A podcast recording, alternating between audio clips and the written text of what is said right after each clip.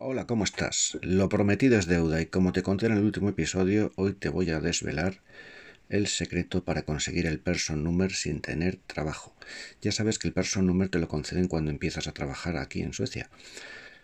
Así que hoy te voy a contar cómo, cuándo y dónde lo puedes conseguir. No te lo pierdas, que va a estar muy interesante.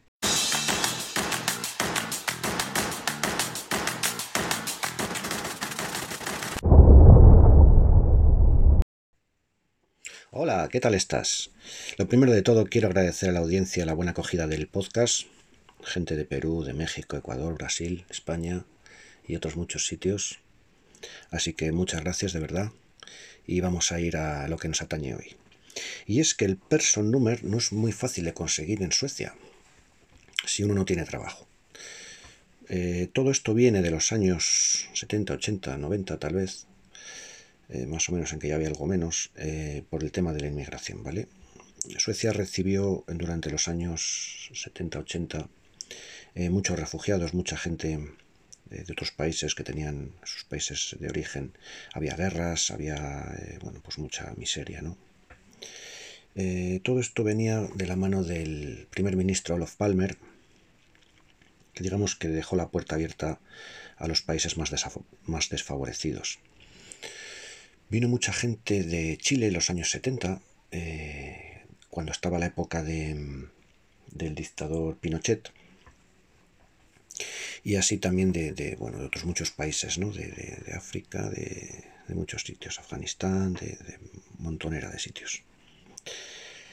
Después lo que ha habido es un freno a la inmigración por, eh, por diferentes temas políticos y lo que se ha hecho es, digamos, eh, que no que cualquiera no, que, cualquier, que no cualquiera pueda entrar al país libremente y tener los derechos que tiene cualquier otro ciudadano sueco. ¿Qué ocurre? Pues que lo que hablamos, el person number, es un poquito complicado de, conseguir por ese sentido. La forma tradicional, pues es simplemente tener un contrato de trabajo. Las eh, profesiones más demandadas ahora mismo en Suecia en el año 2023 y hace unos, unos años atrás también siguen siendo las mismas eh, que ya os comenté en episodios anteriores, que es sobre todo tema sanitario, dentistas, enfermeras, médicos, eh, también se requieren ingenieros de diferentes tipos. Em, y así básicamente, eh, pues a grandes rasgos es eso. Luego sí que hay igual profesiones que, por ejemplo, hay profesiones que, en España están de capa caída y aquí están funcionan muy bien, ¿no? Que es, por ejemplo, el tema de carpintería. Carpintería en España hace ya muchos años que se, se, viene abajo el mercado. Y aquí, pues, el tema de la construcción se utiliza mucha madera y la carpintería está a la orden del día, nunca mejor dicho. Por lo tanto, pues puede haber gente que, puede encontrar un hueco en profesiones de este tipo. Pero el resto lo van a tener más complicado, porque ellos siempre van a tener primero pues a la gente que tiene estudios eh, hechos en Suecia. Aunque los estudios sean los mismos, la profesión sea la misma, ellos dan prioridad a, si uno ha estudiado en Suecia. Aunque eso eh, ya lo hablaremos, pero bueno, uno puede convalidar sus estudios aquí en Suecia eh, con, las, con los títulos que uno tiene y las notas de, del instituto, en este caso, la universidad, lo que sea, a veces piden también las, a mí me pidieron las, las asignaturas que, que cursé para ver que son las mismas. Pero bueno, si, todo coincide, pues dar el visto bueno y los estudios quedan convalidados. Volviendo al tema de antes, eh, hay dos tipos de, de, legitimación, como llaman ellos, que es el person number, es digamos el fijo, por decir así, y el provisional, que es el number es el Samordis es un person número temporal, provisional, para gente que igual pasa una temporada en el país, tiene que hacer algún tipo de gestión. Eh, trabajadores eh, que también que, trabajan por un tiempo limitado dentro del país y algún tipo más de, situación que ahora mismo no, recuerdo. Pero ahí reside la clave. Y es que eh, uno teniendo el Samordis Number ya puede empezar a trabajar, ya puede empezar a buscar cosas y tal, aunque es una cosa provisional. ¿Cómo conseguirle? Pues simplemente comprando un vehículo de tracción en Suecia. ¿Por qué? Porque al comprar el vehículo de tracción uno tiene que pagar los impuestos. Y para pagar los impuestos uno tiene que estar dado de alta en el sistema sueco. Y por lo tanto le tienen que asignar un número provisional. Y en este caso el Samordningsnummer. Con ese número, las personas de fuera de la Unión Europea tienen tres meses que son revisables. Eh, claro, son revisables en el sentido de que está ese plazo de tres meses para conseguir un trabajo, digamos, y, empezar a empezar a, que la rueda funcione, ¿no? Pero también eh, lo que se puede hacer es eh, que alguien que conoces, alguien que conozcas, te haga un contrato de trabajo, aunque sea por horas, que tenga una empresa, lo que sea, y te haga el contrato por horas. También se puede conseguir un, un el Samordis-Nummer. No es un trabajo fijo, pero si es un trabajo temporal, también se podría hacer, ¿vale? Por ejemplo, alguien va a hacer una obra en su casa, necesita peones de, eh, de construcción, y dice, mira, es una obra que va a durar un mes, pero bueno, te contrato a esta persona para que, yo qué sé, pues desescombre o haga mm, lo que tenga que hacer, ¿vale? Aunque solo vaya unas horas a la semana, ya es suficiente porque ya tiene que cotizar y ya tiene que estar registrado en, en que Skateverket es eh, Hacienda, por decir así, ¿no? La Hacienda pública, donde se pagan los impuestos.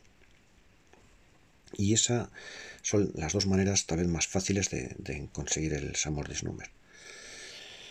Eh, con el Samordis Number pues ya uno tiene acceso pues, a poder alquilar un apartamento, hacer una serie de cosas que de otra manera no podría, porque no figura en ningún sitio. ¿Vale? Y luego hay otra cosa que, mm, si queréis eh, más información de estas cosas, aunque a veces es un poco farragosa, las, las propias páginas de, del gobierno a veces no son muy claras en estas cosas, pero os dejaré el enlace de Migrationsverket, que es el departamento de inmigración sueco, para que bueno, podáis echar un vistazo a alguna cosa más. Eh, recordar, toda esta información generalmente viene en sueco. La propia página a veces también se puede traducir al inglés pero si tenéis el navegador Chrome, hay una, hay una opción dentro de la configuración del navegador de Chrome que es traducir la página. Entonces, como estos lenguajes que utilizan ellos eh, son muy técnicos, son, son casi como el, lenguaje que utiliza un, abogado, es aconsejable leerlo en el idioma materno porque si no es complicado de entender. Entonces, con la traducción, el Google Chrome directamente te traduce la página, lo puedes leer con toda la tranquilidad del mundo. Aunque sí que es verdad que a veces la traducción no es muy, muy, muy certera, a veces fallan cosas, pero bueno, a grandes rasgos vale para, salir del paso en este caso. Luego hay otra cosa que quiero comentar antes de que se me olvide, y es que tener el person number definitivo no implica tener la nacionalidad sueca. La nacionalidad sueca, eh, desde lo que se, digamos, para, para poderla eh, iba, a decirlo, iba a decirlo en sueco, para poderla solicitar tienen que haber pasado cinco años desde que uno se inscribe en el padrón ¿vale? de la ciudad en la que vive y dentro de Suecia, evidentemente.